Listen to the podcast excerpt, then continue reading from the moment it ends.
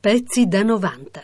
Oggi a Twilight è di scena anche l'anniversario di un nostro eroe, di un mio in particolare eroe. Se n'è andato a luglio ormai di qualche anno fa era forse uno dei più grandi cantautori psichedelici della prima ondata, è stato anche il cofondatore dei Pink Floyd, sto parlando di Sid Barrett, un personaggio che forse sarebbe stato più contento se avesse fatto il pittore, forse sarebbe stato anche meglio psicologicamente perché la sua avventura con questo grande gruppo inglese coincide anche con momenti di altissima esuberanza ma pure di grandissima depressione. Con Sid Barrett i Pink Floyd firmeranno quello che per molti si può considerare un capolavoro, ovvero The Piper at the Gates of Dawn. Dopodiché Sid Barrett perderà progressivamente la rotta, arriverà a essere estromesso dal suo stesso gruppo perché dichiarato proprio ingestibile dai suoi vecchi compagni di cordata e un caro amico lo sostituirà alla chitarra e anche alla composizione. Un caro amico, forse un antagonista non dichiarato, ma uno che ha sempre voluto bene a Sid Barrett, ovvero David Gilmour, al punto che sarà proprio sempre Gilmour quello che produrrà i suoi unici dischi da solista, dischi che escono all'inizio degli anni 70, esattamente nel 1970. Uno si chiama The Madcap Loves, testa matta, ride, e l'altro semplicemente Sid Barrett. Sono una vera e propria summa della psichedelia di questo personaggio, un personaggio difficile da decifrare, che poi si chiuderà in se stesso, verrà ricordato dai Pink Floyd e farà una vita davvero da eremita, segnata dall'abuso di sostanze antidepressive. Pezzi da 90. Arnold Lane, Questa è una canzone di Sid Barrett che parla che parla di un travestito pervertito che rubava la biancheria femminile nella lavanderia a gettone ed era un pezzo che venne bandito dalle stazioni ehm, Perfino eh, dalle stazioni pirate, pirate. quando a Londra c'erano queste stazioni che nascevano al- fuori dalle acque territoriali inglesi in- eh, su delle navi no, che trasmettevano eh, che si chiamavano Radio London no? ed era già il 1967 e c'era stata la rivoluzione del rock, ma eh, diciamo così la tradizione è sempre dura a morire, specialmente quella che si crede normale.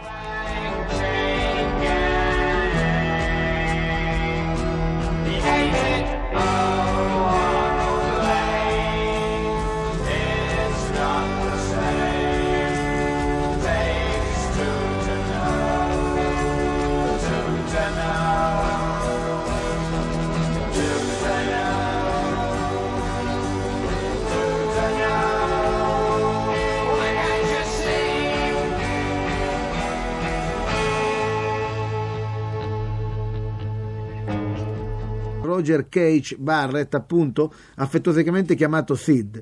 Barrett rimurginava tre interessi a quell'epoca, la religione, la pittura, la musica.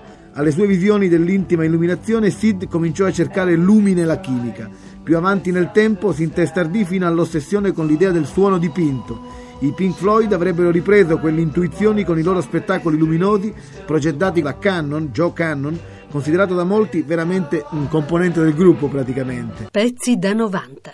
I Floyd eseguirono cinque concerti con la formazione a cinque, prima di arrivare alla conclusione che era inutile che vi partecipasse anche Barrett, poiché non faceva altro che peggiorare le cose. Il punto di non ritorno arrivò il 2 marzo. Ci fu un incontro, dice Waters, decisivo a Landbrook Road e io e Sid ci sedemmo in una stanza a parlare. Gli spiegai quello che secondo me era l'unico modo per poter continuare, che consisteva nel farlo diventare una specie di Brian Wilson, in modo che avrebbe continuato a scrivere canzoni e a registrarle in studio. Alla fine del pomeriggio pensai di averlo convinto che la mia era una buona idea, ma tutto ciò lasciava il tempo che trovava, dato che lui era capace di cambiare parere nel giro di un'ora. La rottura fu resa pubblica solo il 6 aprile seguente, anche se il contributo musicale di Barrett si era concluso definitivamente all'inizio di gennaio. Lasciò la band a circa un quarto della registrazione del secondo disco, A Searchful of Secrets.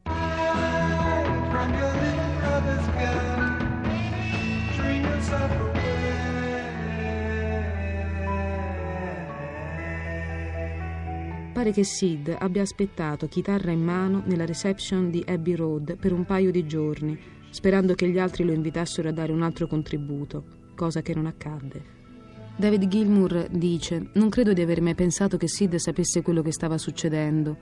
A quel tempo era così fuori.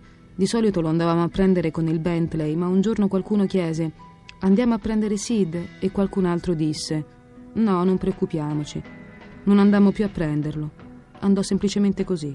Sid ruppe la sua relazione con Lindsay ed eccitato dall'LSD e da grandi quantità di pillole di Mandrax partì con la sua Mini per un viaggio per l'Inghilterra. La gitarella si concluse a Cambridge dove ricevette un trattamento psichiatrico nell'ospedale della città nel quale erano già state ricoverate altre vittime dell'acido. I really love you and I mean you The star above you Bristol Blue.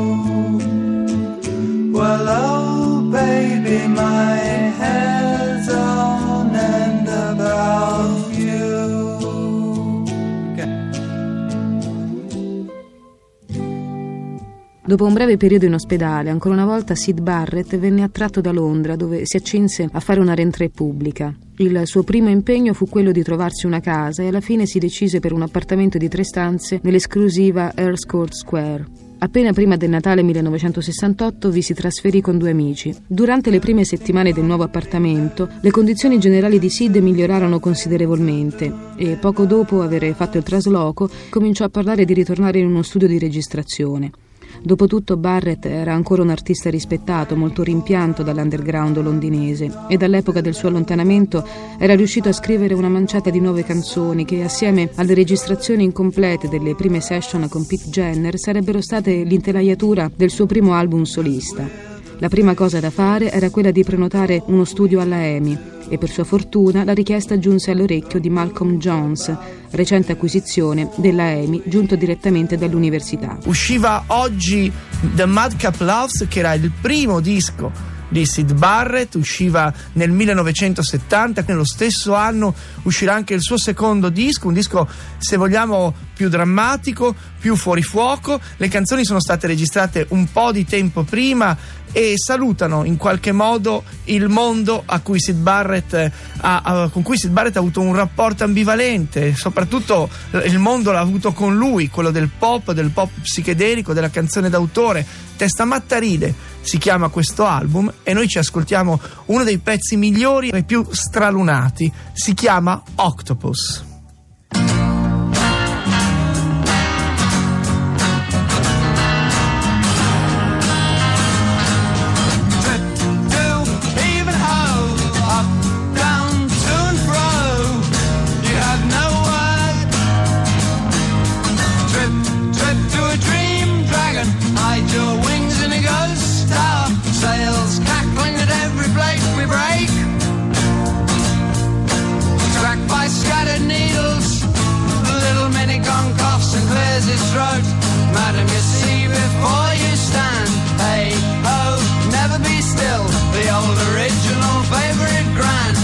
summer's greener berries.